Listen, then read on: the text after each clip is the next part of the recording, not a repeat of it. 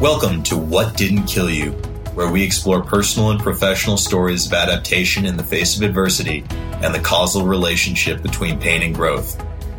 I'm your host, Michael Silverman. I'm an entrepreneur, investor, and student of life that is fascinated by how professional missteps, adverse life circumstances, and pain are harnessed by people and organizations to inform future triumphs and bring deeper meaning to their life and work. Join me as we explore the mindsets, philosophies, and narratives of those who embody Friedrich Nietzsche's timeless aphorism What does not kill me makes me stronger. Dad, thank you for joining me on the first episode of this little experiment of mine called What Didn't Kill You.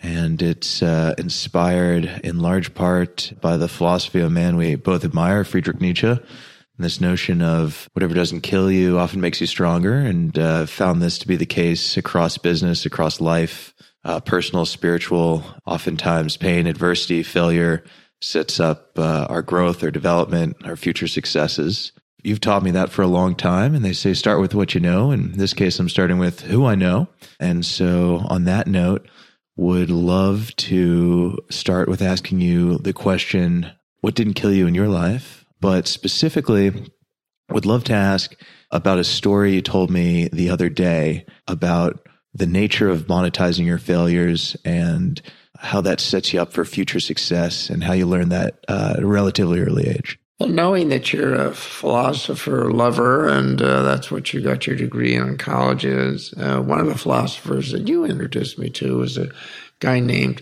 Kierkegaard. And one of the many quotes of his that uh, have stood out with me is that uh, you learn about life looking backwards, but you have to live it moving forwards. And so, if you really start thinking about that philosophy as you get much older, as I am, you can look backwards and you can learn from the mistakes that you made. And from that, I've learned to postulate over the last uh, couple of decades that really the secret of success is learning from your failures.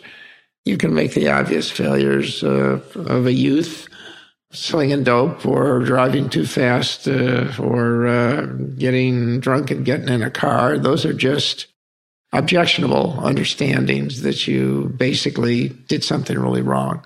But most of life is not that simple. Most of life is very subtle, and it's the subtleties and the reality that you, when you make mistakes, you can't learn from them that really define whether somebody is going to be have a successful life or not, in my opinion.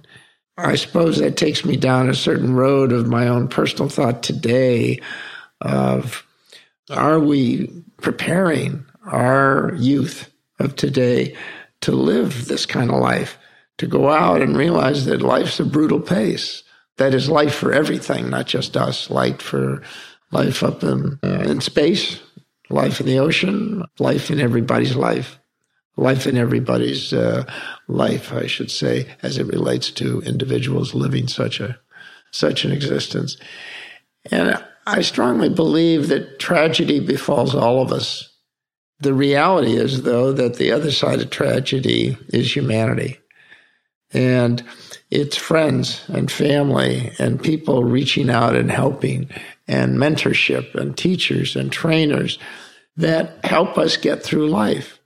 But I'm concerned that as I look at the universities today, I see dramatic number of universities that are trying to protect the young men and women who come through these pedagogical institutions. And instead of trying to educate and to explain adversity and allow adversity and differences of opinion. There's a proclivity for trying now to say to kids, come to my institution and I will protect you. Come to my institution and I won't let you be harmed by someone else's thought.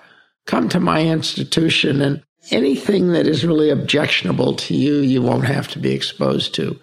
That, I would say to you in my life, is what says we are setting up these young men and women for failure. Success in life, in my opinion, comes from failure. And from that failure, you learn to, in business, monetize those failures to become successful in interpersonal relationships, uh, make your mistakes and try and make sure you don't make the same mistake twice or pick the same partner that maybe didn't work out the last time, the next time. And to also understand yourself, learn about yourself, look in the mirror and, and appreciate you have strengths and weaknesses like every human being does. And if you can learn to try and depend on your strengths and try and limit your weaknesses, I'm not suggesting you can make them go away. You can't.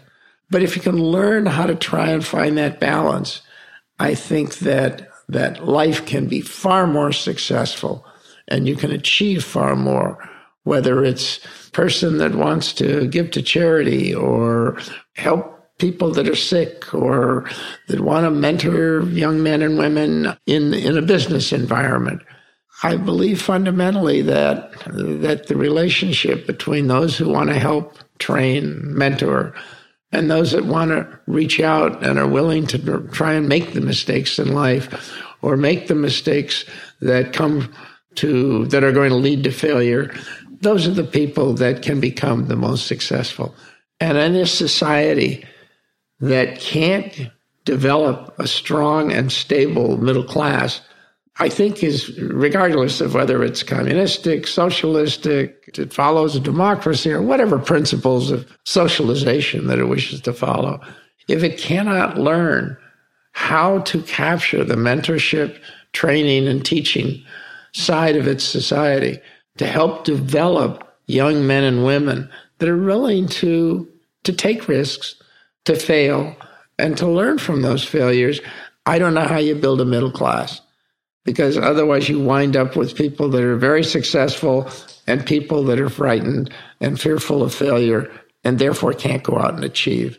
And the middle class is created in societies because people are willing to achieve and develop.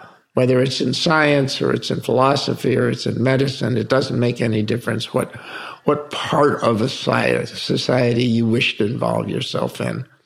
I think it's interesting that we start talking about generational development and the encouragement of the next generation to go do things. One of the th- reasons I love having these types of conversations is I think oftentimes we lionize success uh, and successful people, but we we don't often talk about the failures that set up their success or the adversity that set up their success. And you mentioned the importance of creating environments where it's okay to experience adversity. It's okay to experience failures.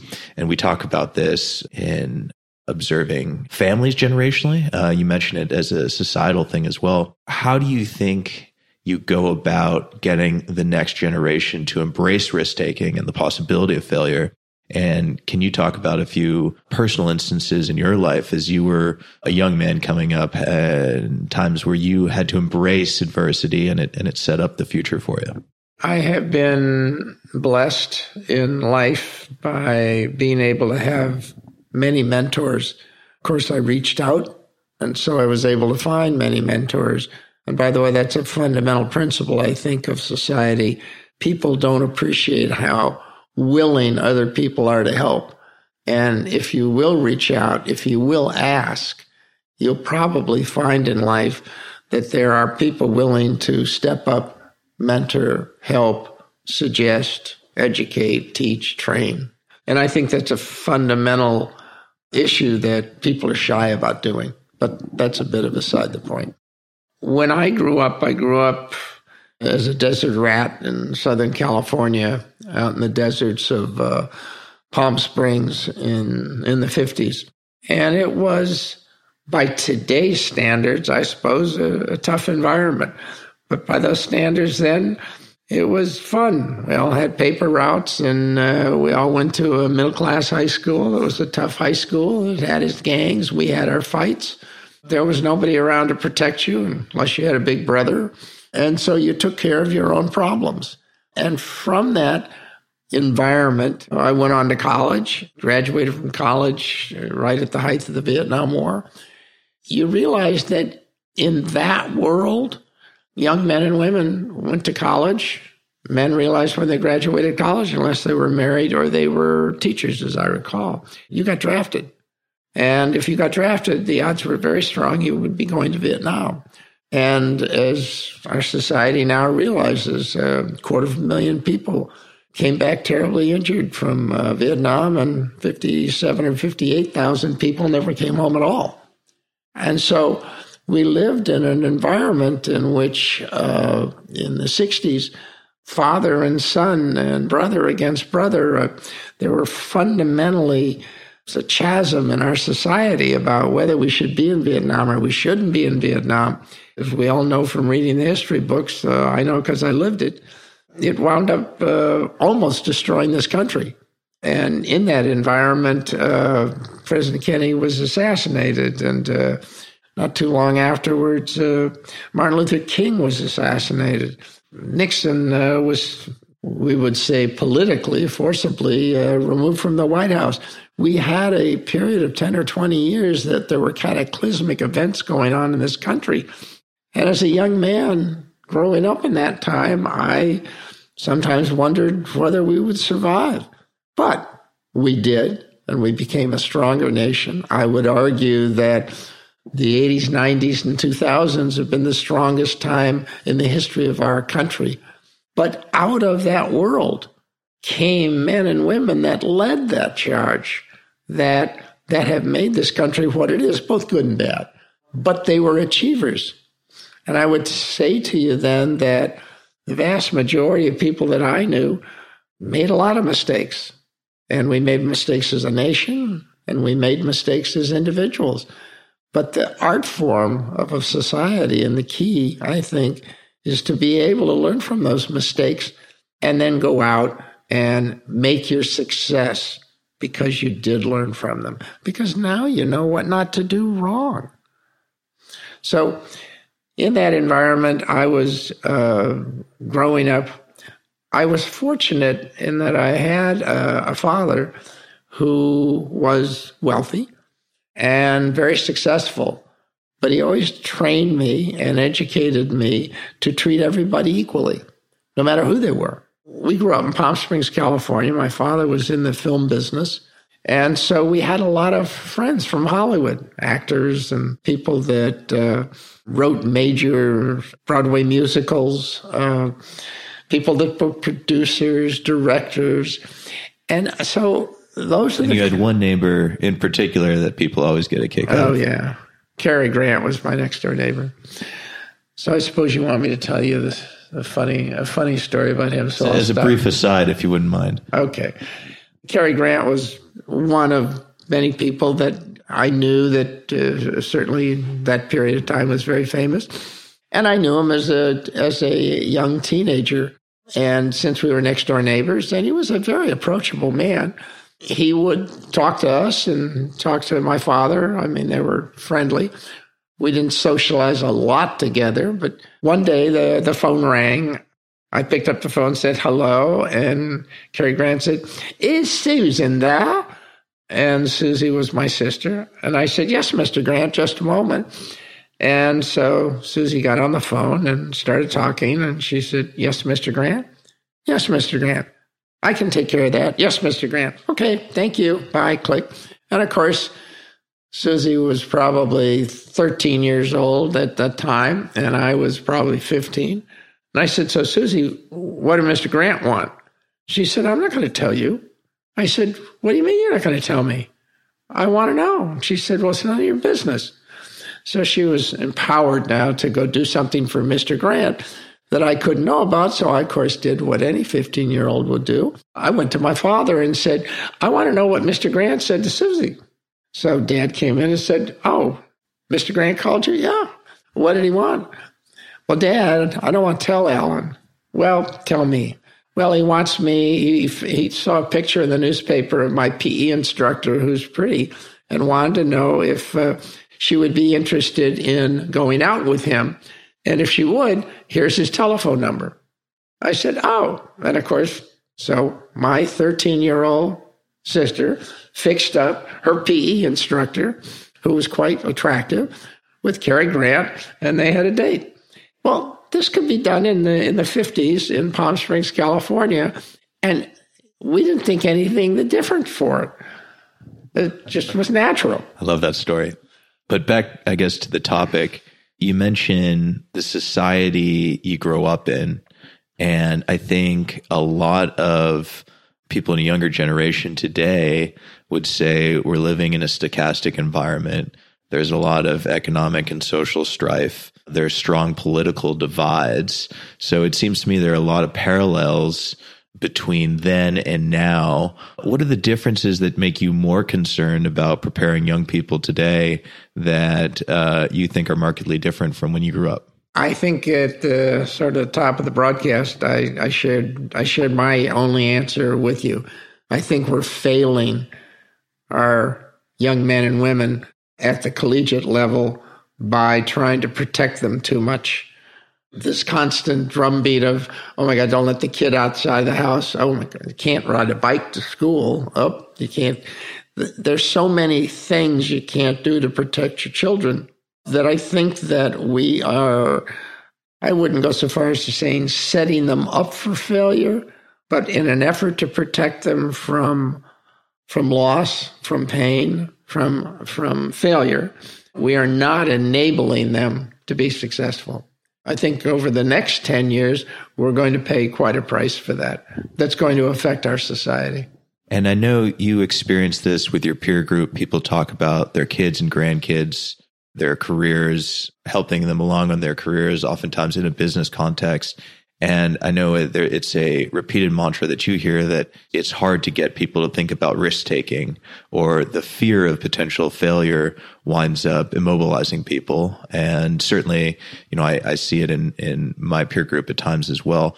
How do you combat that? And how have you combated that in your past? Because I, I know we've discussed this. The, the fear is always there. How, how do you overcome it? And when you do have the failures, how do you how do you embrace them instead of walking away from them?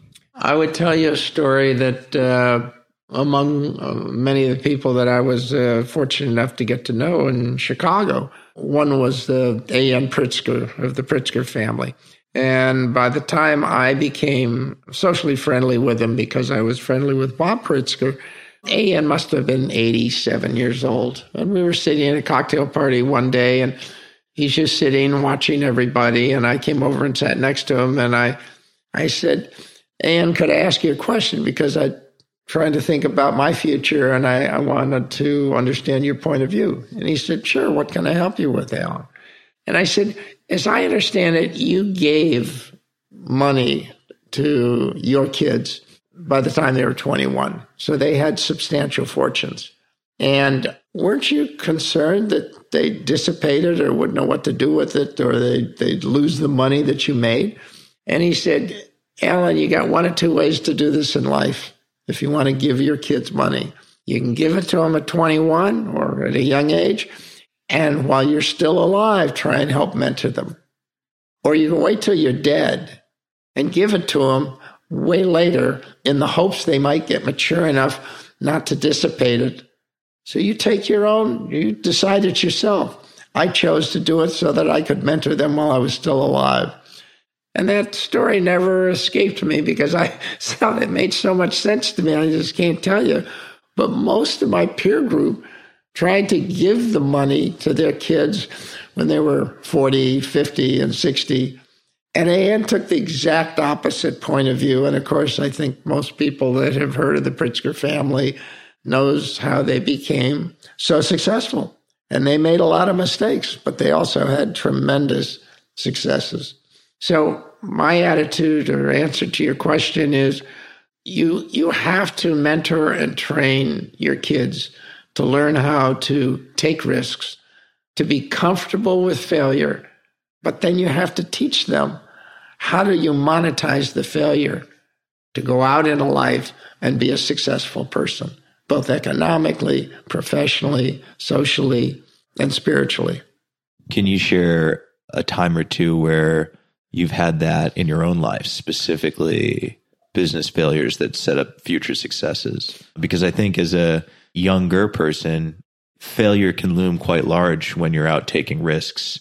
And until you've been through that process, leverage failure into future successes, it's hard to it's hard to get that perspective other than stories from mentors and, and other people who have done it.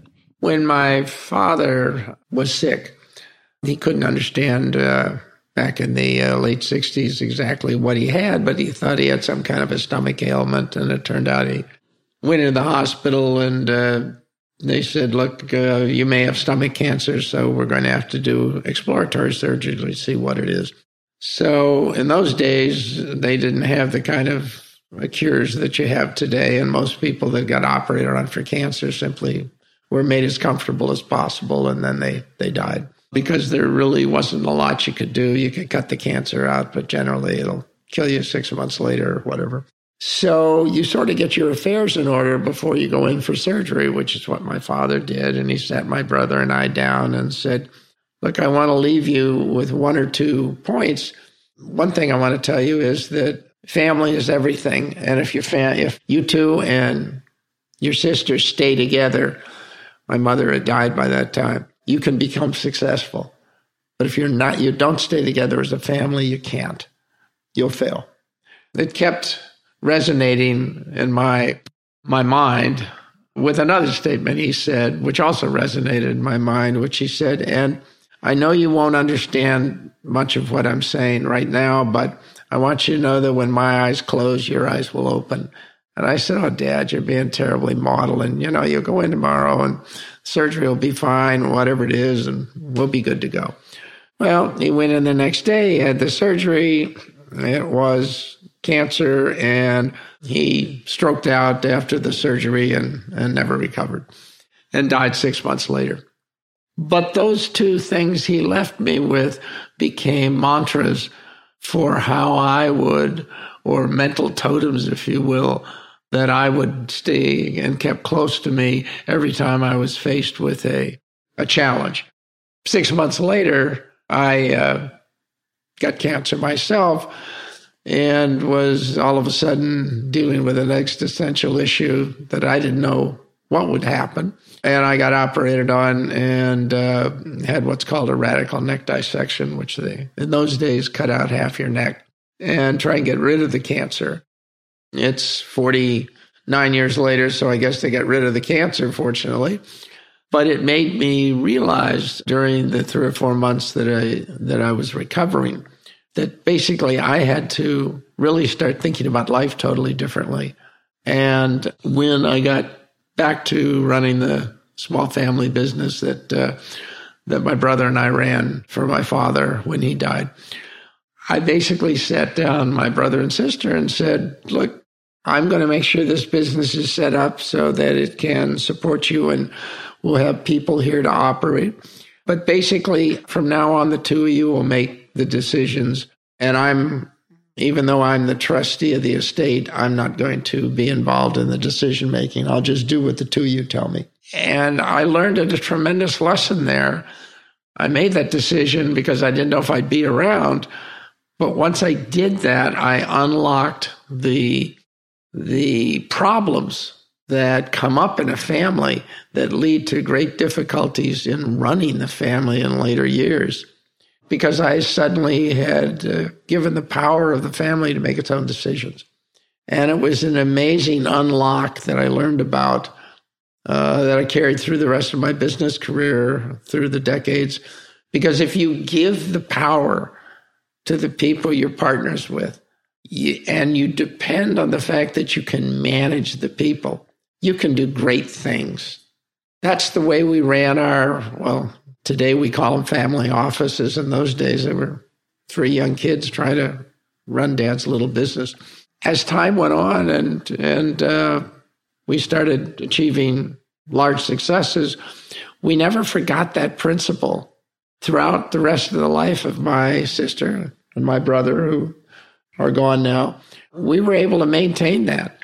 And when I had my first really major setbacks in business, they could have been very unhappy and angry and accused me of stupid decisions that lost a lot of their money. And they never did that.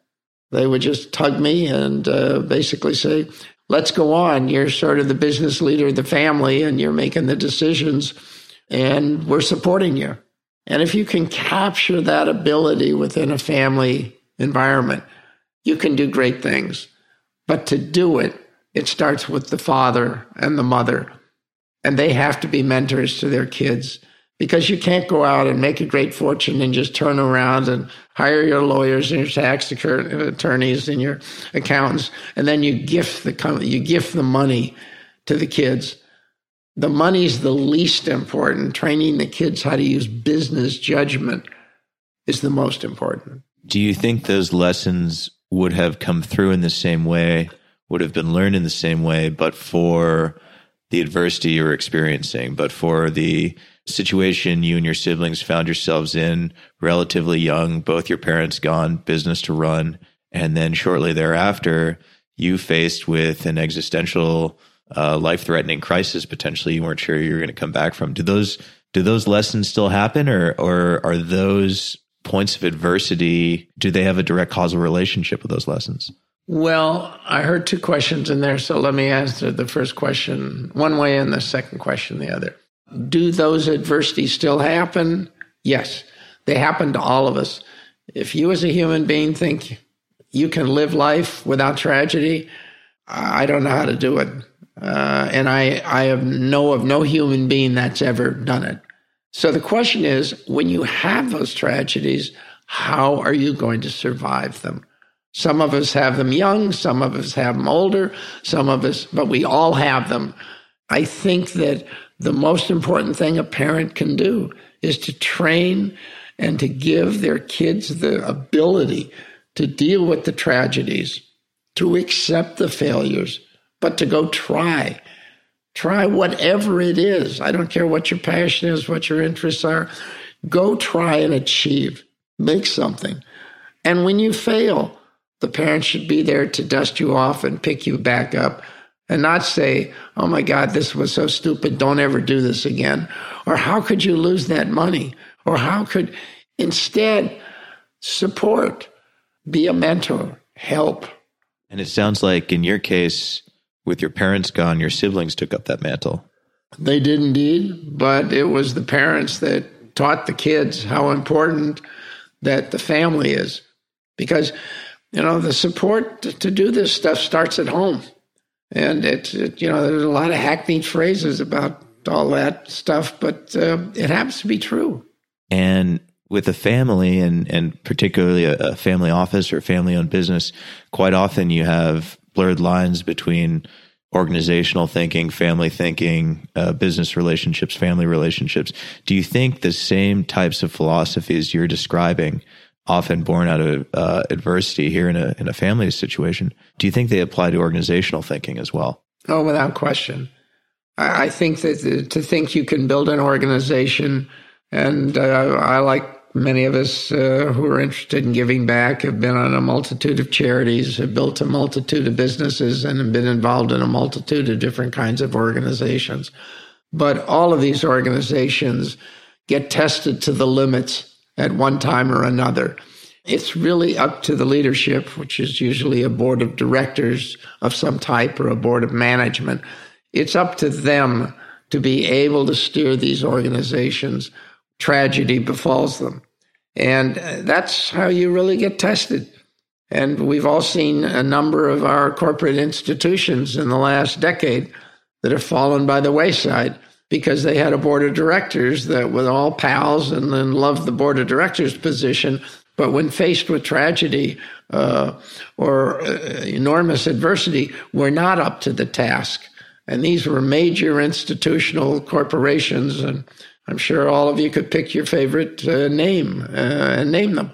But the failure would often be blamed on a CEO or whatever.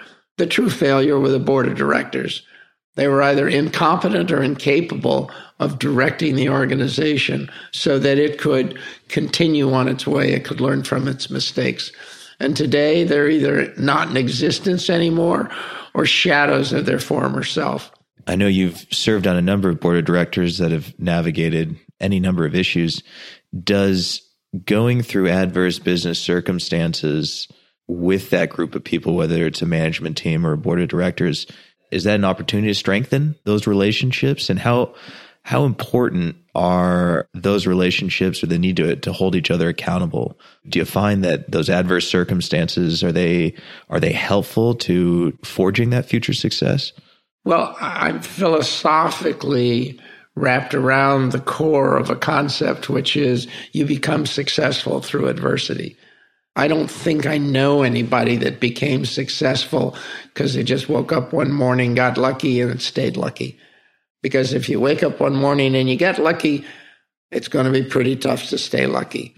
It just doesn't happen that way. So I believe what happens is you try, you pursue a goal, you take the path less taken or the road less taken, and you make your mistakes. You learn from your mistakes. You pick yourself back up. You go on and you try and do it better the next time. It's the old story of when you get bucked off a horse. When I was young and we were horseback riding, my mother used to say to me, "Get back on the horse." And it, these are the stories you know you read about and you know about, but I think that's how a society continues to improve, an organization continues to improve, and an individual continues to improve. Andy Grove talks about that. I, I don't recall which book it was, but he talks about many organizations, their solutions for addressing often existential challenges to their business be, wind up becoming the greatest strengths. And I know you and I have talked about that in the past, in both uh, on a business front and a life front. Can you talk about an instance in your life where you, you had to pivot, you had to adjust to what was going on to your life, difficult circumstances, and it wound up becoming a great strength because you because you did have that adaptation?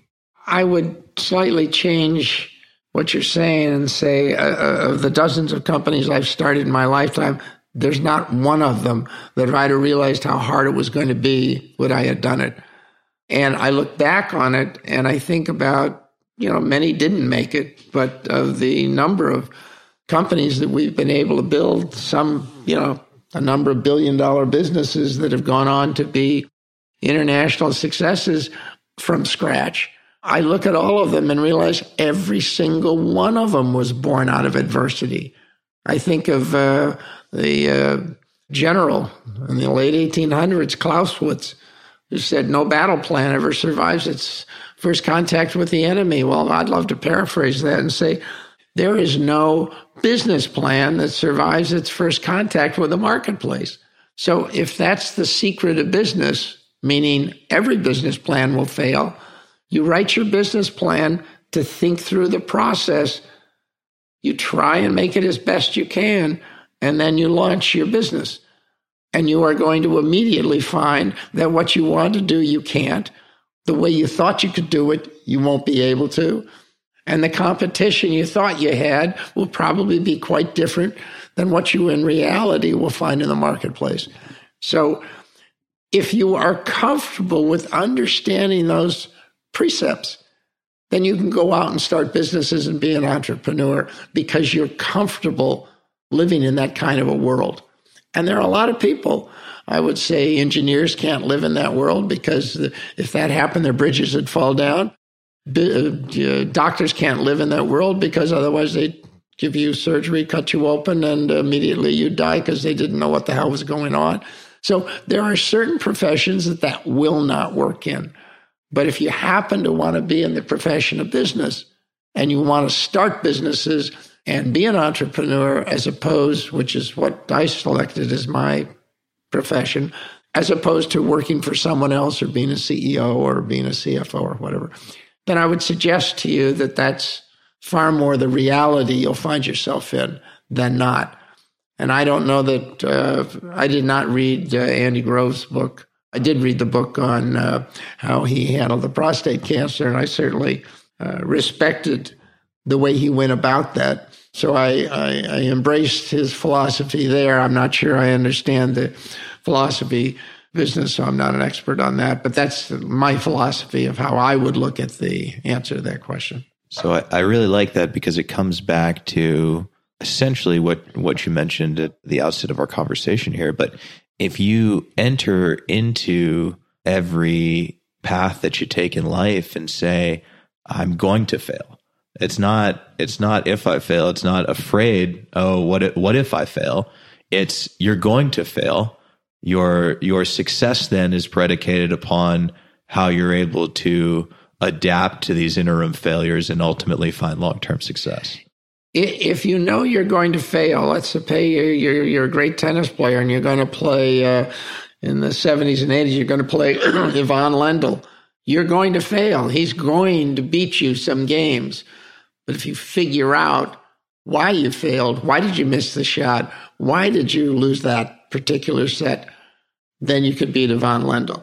But if you go in there believing I can't beat Ivan Lendl, then you're doomed. In other words, it's okay to have failures, learn why you failed, but then be willing to go back at it in business uh, when we when I doing my mentoring with the our younger CEOs, I tell them learn to pivot.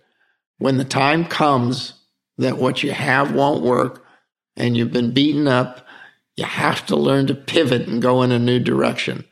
To those that can't, they will fail. But at the end, the only time you truly fail is when you give up and walk away. And on that note, do you think that it's important to talk about failures, mistakes, what have you, in the context of of risk taking for for young people. I mean, one of the one of the reasons you, you, talk about we protect young people from the potential of experiencing pain, adversity, what have you. I think part of it is is this promotion of an idea of sort of a, a binary construct of success. Either you know you go out there and you make a lot of money, and whether you're going to be a lawyer, a doctor, an accountant, uh, a laborer, uh, or an entrepreneur, a business person, you know, it, it seems quite often that there are sort of binary notions of what success looks like, what good looks like, and what failure looks like, what mistakes look like. How important is it, in your opinion, for society that wants to ostensibly embrace embrace you know the the growth of the maker class, the entrepreneur class that can guide the type of society that you're talking about? How important is it to to embrace these kind of constructs to promote these constructs? I think it's everything. I, I philosophically don't believe the way I see a lot of uh, families raising their kids today. At an extreme, what you see is the kind of problem that we've seen recently about uh, successful uh, families that uh, basically bribe their bribe schools to to take their kids and try and cook up a curriculum vitae that, that that's false. Apparently, uh, those uh, families that did that basically didn't quote unquote hurt other people. But when you hear that kind of statement, I think to myself, you know who they hurt? They hurt their children. When their children find out their parents had to bribe somebody so they could go to the right school, there is no right school for you if you're the child and you got to go get an education and learn how to be successful in life. Boy, if you have parents that are cooking the books like that, to protect their children, that's to me how you set yourself up for failure. Let the kid go to the school where he can get in and let the kid study what his passion's about, what he wants to go do or she wants to go do, and then help them as they go forward. But to try and take the roadblocks in life, to take the bumps out of the road, you know, basically pave the road and forget to train the child this this is where our society, in my opinion, will find great failure over the next decade or two if they don't stop and think about it. I'd like to go back and ask you about this connection between painful experiences and personal growth. Clearly, being being faced with cancer shaped your outlook on the world, shaped your outlook on how you approach both family life and work life. Uh, have you found a correlation between the extent of pain in a circumstance and the depth of a of a lesson or the growth that comes out of that?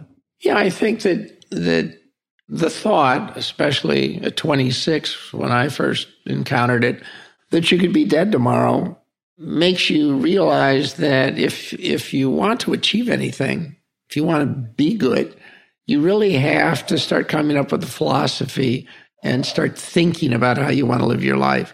And when I lay in the hospital bed between my two operations, and I, I thought about You know, I took stock. Okay, who was I? Young kid, 26 years old.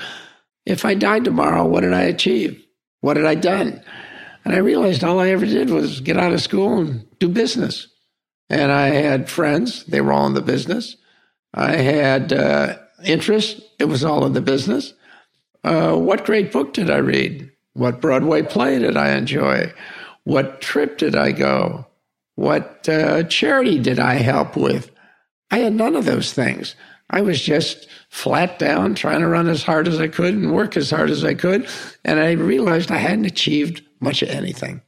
So I made a promise to myself, laying in that hospital bed that night, that I would learn from this. I was no longer going to live my life that way.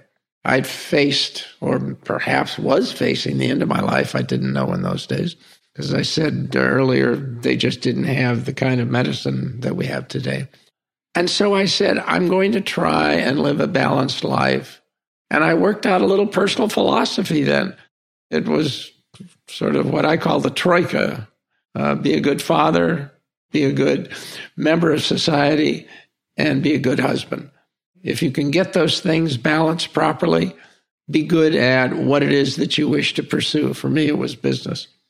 And if you do those things and you try and have those balances, I created a life mantra that I went on and lived for the next 50 years. Lo and behold, it came from thinking in bed one night that I was going to die. So there's an example, I guess, for me personally of how I used adversity to learn from it, change my life. And I wound up having, I think, by my measurement today, a lot of success as a result.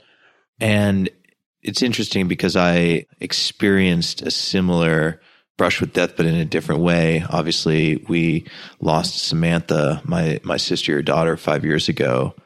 I know for me personally, experiencing that pain was like anything I'd ever uh, I ever even knew existed before. But it's it's set up an appreciation for life and appreciation for what it means to to have relationships to exist, um, to be grateful. And it's it's really, you know, as as terrible as that pain has been for me, it's set up an incredible appreciation for everything. And I know it's a, it's a difficult subject to discuss, but it's a unique pain. You you once said it's a terrible club that that uh, that nobody wants to be a part of. But I know for you and I both, it's allowed us to connect with people on a much deeper level.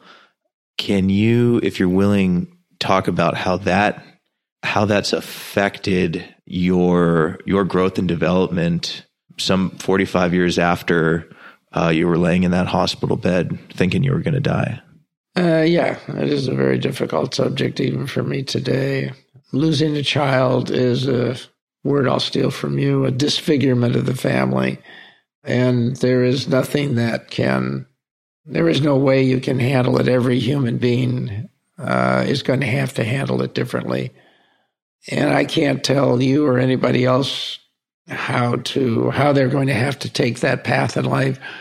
For me, it almost destroyed me. But as time went on, I got some wonderful advice. One was from a book from Viktor Frankl, which uh, I think you're the person that suggests I read that book, and I read it, and it basically said that you must not try and run from the pain. You have to run towards it. You have to embrace it. You have to own it. And you also have to find the grace in life. If you can find a reason for living, there is no pain you can't survive. But you can't do it unless you come up with a philosophy, with a way to go about doing it. And so for me, I have used that tragedy and try and said every day, I want to find, I want to find some beauty. I want to find some grace. I can find it through giving it. I can find it through observing it. But do do something every single day of your life that reaffirms your humanity. Along the way, as this unfolds, these years have unfolded since Samantha's died, I have had the pleasure of strangers coming up to me and saying, I lost a child also. I've gone to others and said the same thing. It is this invisible club that I never knew existed. And it, it has surprised me to realize how many of my contemporaries have lost children. Calling a friend of mine, Sam Zell, on the phone one day, and and uh, we've been friends for 40 years. And for the last 30 years, Joey has, has been his his aide and uh, assistant. And uh, she answered. She called me on the phone one day and said, "You know, I didn't know Samantha died." And then she proceeds to tell me about her daughter who died. And I said, you know, and you wind up getting these conversations. But from them, you learn that, as I said earlier, the other side of tragedy is humanity. So, in my opinion, tragedy is something you have to embrace and hold the pain to you. Where it becomes destructive and can totally kill you is just if you try and run away from it. So run to it, embrace it, and look for the grace notes of life. Look for humanity. Look for love. Look, at least that's the way I've tried to do it in my life. And, and, uh, I don't know whether it's working or not, but I'm still here. So since I'm still here, I assume it's working. Very grateful for that. It's, it is remarkable. I've had a number of similar situations in which I'm able to connect with with siblings that lost their siblings at a young age, or just families that um, have experienced similar terrible tragedy to ours, and the ability to offer comfort to somebody who's going through something so uniquely terrible has been, you know, it is it's a it's a strange blessing to be able to to give comfort in that situation, and it's it does seem as though it sets up the opportunity to connect. How has your ability to connect as you've gotten older, you've gone through a variety of different adverse circumstances in business and life, you know, health, familial, otherwise. Do you feel that that has deepened your ability to connect with other people? And if so, how? Without question, it, it has. But from some of the adversity that I've had, uh, some we've shared uh, on this podcast, I've learned that uh, you should not be frightened of sharing your opinions, of being direct. But you have to live in the now, as uh, Eckhart Tolle says, if you want to be happy. Uh, you can't live your life thinking of being fearful of the future any more than you can live your life being angry at the past. If you live in the now and you can share your opinions honestly with people, uh, and you're comfortable with the fact that, you know, a lot of people won't agree with you. A lot of people will agree with you. But then you can, you can enjoy what comes to you day by day. And that enjoyment uh, not only is exhilarating from a life standpoint, it allows you to appreciate. And as you become appreciative, you can deal with a lot more adversity than not. I think that at the end of the day, for me, my successes literally have come from my ability to take the bad things and the tragedies of my life and learn from them and to to enable them or enable me to go out and achieve my goals in a far more uh, efficient fashion. It's funny you mentioned efficient fashion, but uh, I think something else you point out is the importance of living in the now. I've been fortunate enough to work with you on a number of things and the joy that you take in doing what you do and putting deals together. It's, it's often palpable and it's something that I admire and, and learn from still because it's easy to get caught up in what happened yesterday or what's going to happen tomorrow and wanting, um, particularly in a business environment, wanting outcomes so badly that you're just so focused on the outcome, you're not you're not listening to your environment or it strikes me that you're you're at one with the universe and uh, uh, really going with the flow and yet you're still you're still putting the deals together that you have a vision for. Is that something you've always been blessed with or is that has that come with time and how uh, how has that been educated over time? I I think it's come with time. When I started, I had no idea whether I'd be successful at it or not. I just started doing it and I realized that it all revolved around my desire to really be a teacher. But I couldn't get a teaching certificate, so that wasn't going to be something I would do. But I realized that there are lots of ways to teach.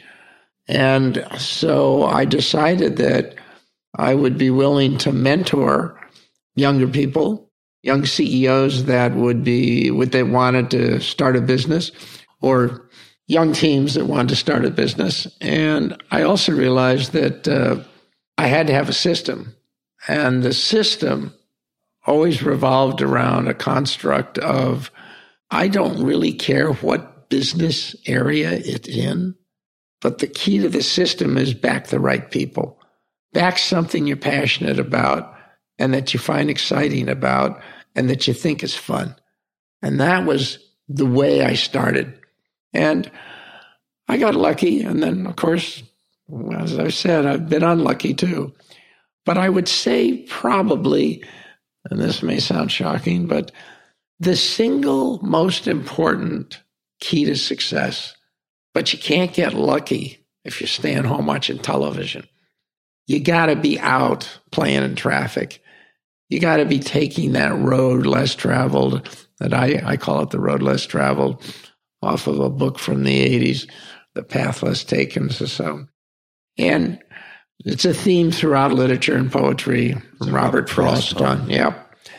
If you do something you're passionate about, if you do something that's fun, if you do it with people you like, life can be joyful. You can live in the now and you can withstand the adversity and the tragedies that are going to come your way if you're going to be a human being. You can't protect yourself against that but you can learn to try and have your balance when it comes. Learn from your mistakes. And uh, I call it monetizing. Learn how to monetize your mistakes. In fact, there's a little story about that. I, I was uh, I went to Boston, had dinner with Sumner Redstone uh, in the uh, late '80s, and uh, we were both uh, both of us had companies in the uh, movie theater business in the United States. I didn't know him. I picked up the phone and called him. We certainly knew of each other, but he was very successful at the time. And we went out to dinner and he, we get to dessert. He says, Well, Alan, you know, I'm really happy that you came here and I certainly enjoyed having dinner with a nice young man like yourself. What is it you want? I said, I didn't want anything, Sumner. I just wanted to meet you. He said, Well, that's really nice, but is there anything I can help you with? I said, Yeah, as a matter of fact, there is. What's that? I said, Sumner, I'd love to know how you became so successful. And he said something to me that I never forgot. He said, Every time I made a mistake, Alan, I learned how to go out and make money from it. And that is certainly a, a man who became a multi billionaire and one of the most important businessmen of the 80s and 90s. And I never forgot that story because it, I, I didn't think of it at the time, but that's literally what I've done since that time. And that's what I was doing then. I love that. Love that story. In fact, I've, I've heard that before and is, is one of my inspirations to kind of uh, explore this path. But it strikes me that what you just described there is the exact same notion in navigating really, you know, personal pain, emotional pain, spiritual pain in that sense of don't, don't run from it, embrace it. Right. I, I think that's something we've talked before about which is if you run from the pain, you're always going to be running from it. If you run from your failures, you cement them as failures. And they're, they're failures only if you allow them to be failures. As I said, you only truly fail when you give up. So let's say you, you, you go out and you invest a lot of money and uh, it doesn't work. Well, do you just give up and say, oh, I failed? Well, that's what I call snapshot analysis. If you want to take a snapshot picture with your phone today, they used to call it snapshots. But if you want to take a, a, a picture at any given moment and make an analysis from that. All of us are failures all the time. But if you want to say, today, this is the way this looks this moment, that doesn't mean it have to look that way next week, next month, next year but it will sure as hell look just like that if you give up at that time you took the snapshot. Now it's it's one thing to say that, um, but we often have these little voices in our minds that are in there confirming that, you know, the snapshot is right and you screwed up. How do you quiet those voices? That psychotic brain, as Tolle says. Well, I don't know the answer to that because I'm not a psychiatrist. I do know that we all need support systems. The best place to get the support system is from the family. If you can't get it from the family, go out and find a business partner, go out and find a wife, go out and find a husband that will help you with that because sometimes the, the, the tragedies you have are just overwhelming. They're not overcomable quite often by themselves. Now, I'm not talking about mental illness and that kind of, I'm just talking about the general everyday functioning that we have to deal with. Obviously, these issues, uh, bipolarity and depression and alcoholism and drug addiction and all the kinds of things that pervade our society, those all exacerbate what I'm talking about. So I'm not trying to make a generalization about all people in all situations.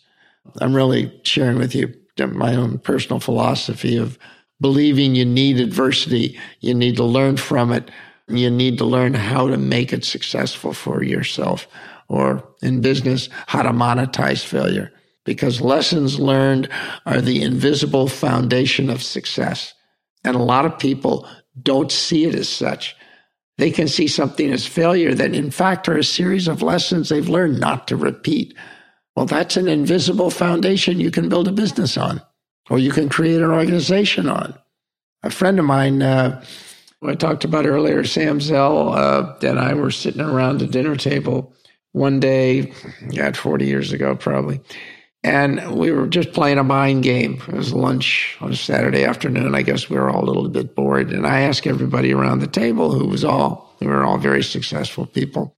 I said, name it in one sentence the definition of your success. And then we would vote, see who came up with the best best definition. And I always embraced Sam's definition, which was he who most narrowly defines defines the true inherent risk in a transaction wins.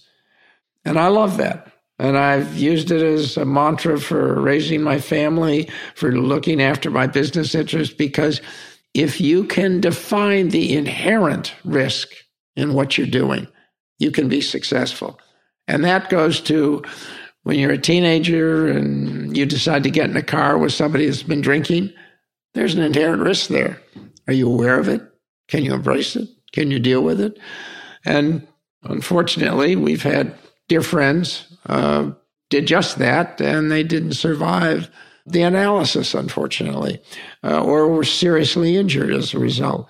Whether it's raising your children to assess risk intelligently, or to looking at a business and assess risk intelligently, those are the things we need to teach and mentor people with because risk needs to be there for a society to grow for an organism to grow.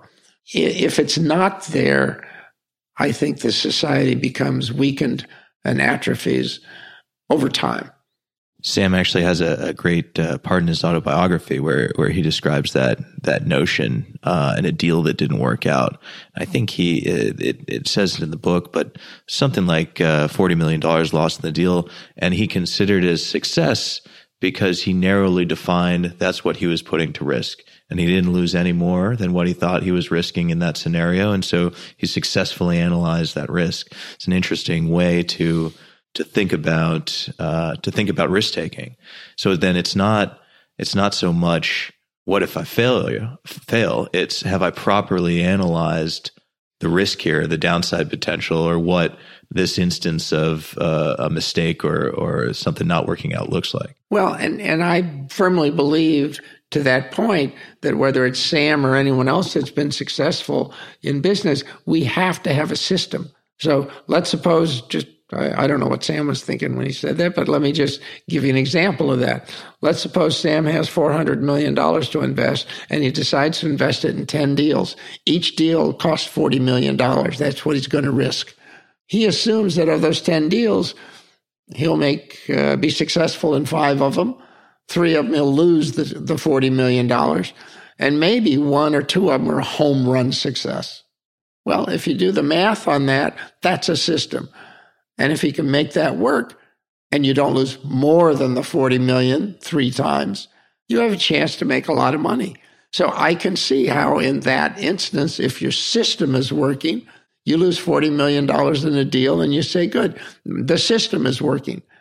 Or you could do snapshot investing and go, oh my God, I lost $40 million. I'm a failure. I'm going to give up. And you're an operator, you're an investor, or, or just really a, a human being going through life, dealing, dealing with what you deal with. It's easy to be reactionary. It's easy to go from, from one stimuli to the next.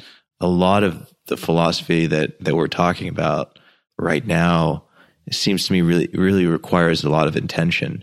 How do you how do you separate yourself from from the stimuli of the of the moment or of the adverse circumstance that you might be addressing and give yourself the space to think about it in, in what's really a very intentional philosophical manner?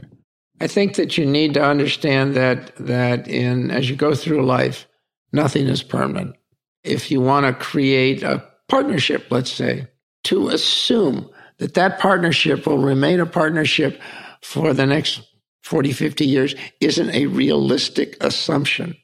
Consequently, if you enter the partnership knowing over time, partners get old, partners get divorced, partners have children, new partners supersede old partners, basically nothing will remain the same.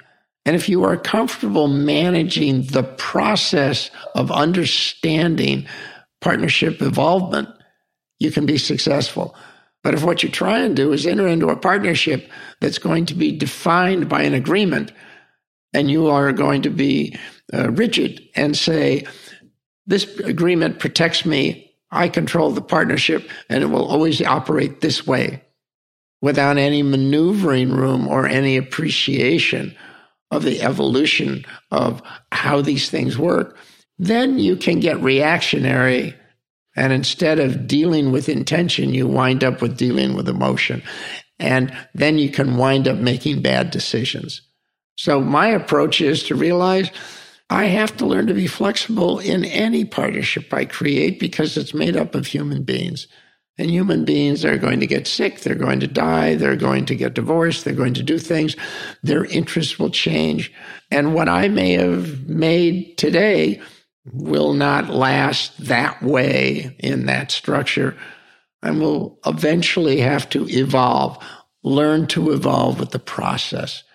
Bake it into what you do. Understand that you're going to have to look and plan for and embrace these changes that's the way I approach it. And you know, we we talk a lot about uh, philosophy being the pursuit of principles upon which you're uh, to base your life. Certainly, you have you have a lot of principles. A lot of what we're talking about are are systems that you've adapted over time. That adaptation uh, quite often has has happened through adversity, but you have a set of personal habits that you engage in as well that I think really keep you balanced. Can you talk about talk about those and, and how you develop them over time? your meditative practice in particular? In the 80s, I had uh, developed a very bad back, which I can't tell whether my bad back and bad hearing necessarily came out of my military experience in the 60s, but I got to the point that I was incapacitated. The doctors had said we should operate on your spine, and uh, I just I, I did not enjoy the thought of going back into the hospital and get another operation. I also have a fundamental belief that medicine is uh, is an art form and not a science. And uh, you know, you can get lucky and you can get off the table, and sometimes you don't get off the table. So I generally try and stay out of surgery if at all possible. And I was looking for a solution. I'd gone to a number of doctors, and one day I came across the article in the probably the local newspaper talking about stop by this hospital this evening and we have a uh, open class on meditation. And I thought, I wonder what that is. So I went to the class. I was quite taken with you know this little one hour class I took about meditation. So I said, I think I'll start it. I think I'll try because The principle of meditation is that we as humans store the pressure of the day in our bodies. If you don't expiate it in some fashion, what happens is you, you start storing it. Now, quite often the places you store it in are in your sinus areas, ergo, you can give yourself migraine headaches, and in your lower spine. And so what happens is you compress your blood vessels and, your muscles. It compresses your blood vessels. It restricts your blood supplies. And I began to realize and read books on it. And, and soon I realized that, God, maybe I'm incapacitated because I'm doing it to myself. Wouldn't that be funny? I thought it was some fundamental thing that was wrong with me. I mean, I knew I had a bad back, uh, but so I started meditating. And as the years went by, the pain went away. I started becoming more comfortable on many different levels. And so over the last uh, 34 years, I've meditated almost every day of my life. And in addition to the meditation, I like that. And then that evolved into deep breathing exercises. And then that evolved further over time into uh, yoga. Now, I didn't, this is all self taught and self developed. Uh, so today I have about a hour and 20 minute program I do every morning once I get out of bed and drink a glass of water. It is a mantra of mine that allows me to and has allowed me to live a relatively pain free life over the last 35 years. Obviously, if I pick up a heavy object, I can incapacitate myself again because, as I said, I know I have fundamentally, medically, a bad back.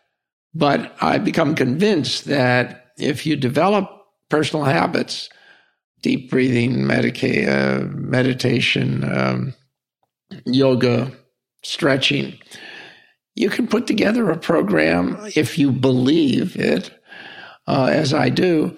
And it has been very successful in my life. One of the kinds of things that I've found uh, has been very successful for me. And by the way, I'm not suggesting because it works for me, it has to work for other people. I think really this is an exploration everybody has to go on. But not everything can be fixed by drugs or surgery. And I think back in the 60s, there was a show called, there was a Broadway play uh, called, a musical called Hair. And there was a great line in there you are what you eat. And I think that's very true. But if you eat properly, you maintain, you take the time to let your muscles relax in your body.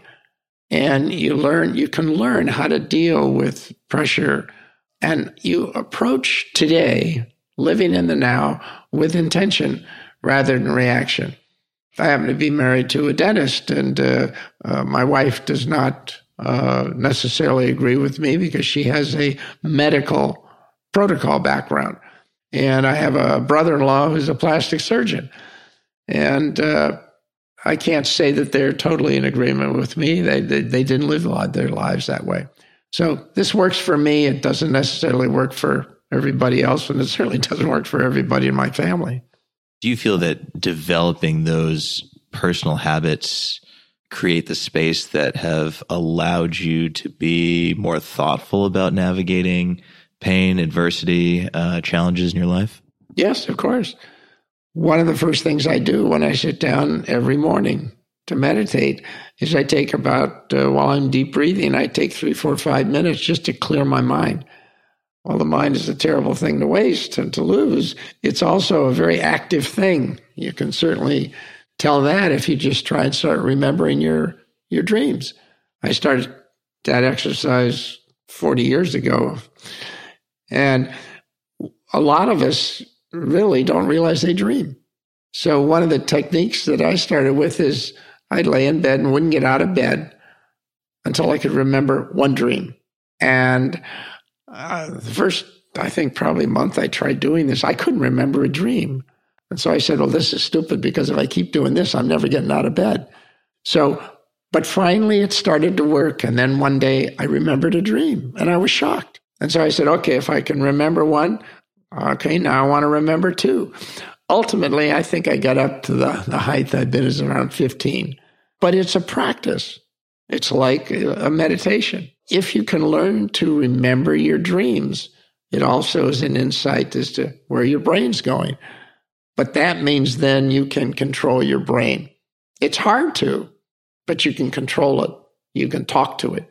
Well, if you take five minutes every morning and say, I want my brain to quit talking to me. I don't want to think about anything. I'm going to think about breathing. And it, it can't be done overnight. But as you do that, you start to get into a reflective or meditative state. And then you, over time, it's practice. You can then go into a meditation and you can meditate five minutes, 10 minutes, 20 minutes. I, I know somebody that meditates an hour and a half. I think that that's a little long because a lot of us uh, have an active life. Uh, so we need balance. But over time, I've been able to put together a program. As I said, it's about an hour and 20 minutes long every morning of how I do my program. You really have to want to stay at it. But if you can stay at it, it can have an amazing, well, it has had an amazingly positive impact on my life. And it's allowed me the freedom to help what I call living in the now, or as you said, Eckhart Tolle calls it because that's from his book, Living in the Now, uh, which I think is a wonderful book for people to read.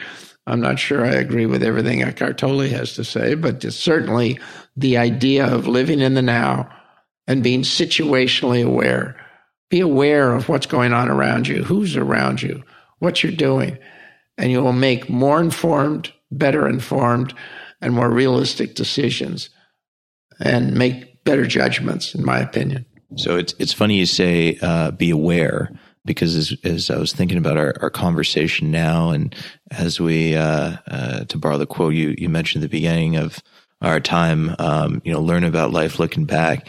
It strikes me that uh, a common theme throughout is this notion of awareness or or of listening, and so it's it's the listening to mentors who are willing who are there willing to help you listening to your body and what it's telling you being aware of when the when the pain's setting in of when you're um, when it's particularly difficult to to go and face life. As a as a young person and certainly I've I've been there when you've got uh, you've got your big dreams and you're going and in search of them and it's it's easy to be hard headed you know was there a time in your life when you kind of evolved out of that and developed this appreciation for for listening, whether it's to the universe or the people around you or your body or uh, an awareness. And how, how did that come to pass?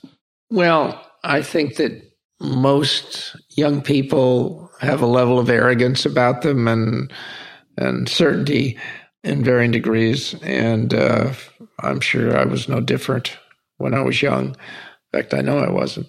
But I think what happens is as you go out into life, the reality of the of the marketplace of life uh, acts like sandpaper, and it forces you out of that environment eventually, in my opinion. And if you you can learn from that, you can learn how how to improve yourself, how not to do that, because being arrogant, being self assured being confident that you're always right. These are all definitions in my mind of a fear factor. The fear that you're going to make a mistake, the fear that you're going to be wrong. And so you tend to say, I'm in control, I'm doing it right, I know the answers, and, and I'm not going to listen to anybody else. Well, that is a road that many of us have traveled in varying degrees, and uh, life teaches you along the way that you're destined to make bigger mistakes faster uh, that way. But again, it's part of life. So you simply make your mistakes and get just pick yourself back up again and get on with it. I'd say to anyone that wants to be successful at anything in life, it's a sort of simplistic statement, but you got to stay at it. You can't give up. Because again, I said, you know, when you give up is the only time you ever fail. And for for somebody that is just in the midst of a failure now. It's easy it's easy to to listen to other people say that. It's really tough when your when your company failed or you lost a lot of money uh, or you didn't get into the school that you wanted to and uh, or your relationship is falling apart. Uh, what do you say to somebody who's going through that set adverse circumstances in the moment? I mean is it what's the practice what's the advice when when you've got say a, a young ceo who's lost lost his baby uh, so to speak with a company? I don't have a simple answer for that. I don't think you know there's you can give a flippant answer or you can give you well there's six reasons there's six ways to handle that and you should do all six things and then you know take an aspirin and call me in the morning I think this is a reality of the world we live in. If you want to go achieve and be successful, I think when failure comes, it's terribly painful. I think it's up to everybody to, to basically deal with it as best they can. But having said that, I would certainly say that when you failed, you need somebody around you you respect that says the things we're talking about just stay at it. This too shall pass. You know, let's learn from the mistakes you made and let's go on. Don't give up. Don't make, don't do snapshot analysis of this mistake and assume, oh my God, you failed. And I think it's important then to seek out people that will explain these things to, to a person. And most of my peer group has been, who has been very successful in life would say the same thing. And I've watched them, as I have done, mentor young men and women with happiness to help them appreciate and move through life after either tragedy or mistakes. When I said, I was talking about when Samantha died, my life was over, so to speak, until I could learn that there, if you can find a reason for living, anything is, you can handle anything but find that reason. Uh, the reason is inside of you, it's in your heart. But there is a desire upon most people fundamentally to give back, to help, to reach out, help other people. I think that's a fundamental principle of humanity. And I think I've learned that in times of my tragedies and, and also my failures. And I think because people have done that, I have been able to go on and be successful. And of course, if that's the way you feel, then you want to reach out and do that and help other people behind you. And if that's, if I'm truly correct in this analysis, then this is how you create a great society because there's no body that can do it by themselves, in my opinion. That's great. It, it really seems like it's the moments of pain. It's the moments that, uh, that don't quite kill you that you realize how powerful it is to to really rely on other people. On that topic is something that you and I have discussed in the past is is the power of vulnerability. And I know this is something that I think struck both of us in losing Samantha but but how sharing sharing what you're going through whether it's uh, a personal tragedy uh, a professional challenge opens you up to be able to make those connections, whether it's with a mentor or with uh, or with somebody that's that's walked a, a similar path of uh, pain before you. Um, how important do you think is the the vulnerability and in being able to forge these types of connections, either professionally or personally? I think it's critical to be having a not only a successful business or a successful life or a successful society or a successful organization. I mean, I think you have to do this. But I, I fundamentally believe this is the way humanity is wired. There is sickness and disease and, and a lot of bad people in the world, but there are also a lot of wonderful people, and there are moments of great uh, synchronicity and beauty. And uh, I prefer to be an optimist, I guess, but uh, I believe that, at least in my life, the humanity is there and then it's there for the taking. You have to observe it. You have to use it. You have to embrace it. So I don't know if that answers your question, but that's the way I think of it. I think it does. I think it does. And as a final question, I'd love to get your thoughts on something we we open this discussion mentioning Nietzsche. Nietzsche has a quote in which he says that for his loved ones, for people he cares about, he wishes hardship because that's the only measure by which you can find what you're made of, who you are, how to get a measure of, of mm-hmm. self worth, uh, and how good you are. So, what's your thought on that quote? Do you think there's truth to that? I think there's great truth to that, but it can really be a dangerous truth. Parents that uh, could misunderstand or abuse that understanding could make that into something that is uh, inimical, in my opinion, to the health of their uh, their family members. But certainly, I think the whole thing we've been talking about this podcast is that without adversity, uh, without difficult times, I don't think you can learn. I don't think you can have success. And by learn, I mean learn about life. I don't mean you can certainly learn by reading a book and taking an examination and regurgitating a, on a test. Uh, that's not the kind of learning I'm talking about. I'm talking about developing practical humanistic skills that allow you to go out and achieve your goals in life. So I guess then uh, another person we we both think highly of, Viktor Frankl, had had a similar comment in which he said, you know, you don't go you don't go looking for suffering. There's enough of it in the world; it's going to find you. And so then, in, as, as far as children go, or or really training the next generation, it's about not necessarily wishing hardship upon them, but preparing them for for meeting that hardship and leveraging it as a as a methodology of evolving. I think that's uh, absolutely correct. That's why I said that uh, Nietzsche's uh, comment can be very dangerous. Uh, well, much of what he observed could be very dangerous. As we saw, is twisted into some terrible ideology. Yes. So I would definitely agree with Viktor Frankl's comment there don't go looking for it. It'll come to you. And, and, uh, when the time comes, hope that you have friends and family that will reach out and help you, uh, and assist you and, and certainly even strangers that, uh, have become friends, uh, over the tragedies we've lived through. So it comes to us all and we'll all have to deal with it as we find it. But if we are people of character, uh, and and we have been, I think, raised well, so to speak, um, will prevail. Are there any thoughts on dealing with adversity, facing pain, facing fear that you'd like to end with?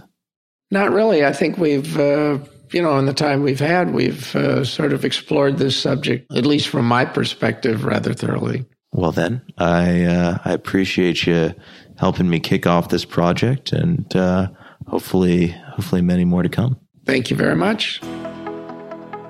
Hi, it's Michael again. Thanks for listening to this installment of What Didn't Kill You.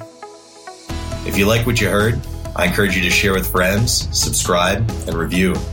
You can continue the conversation and share your own stories of what didn't kill you at whatdidn'tkill.you.com, and you can follow along at What Didn't Kill You on Instagram.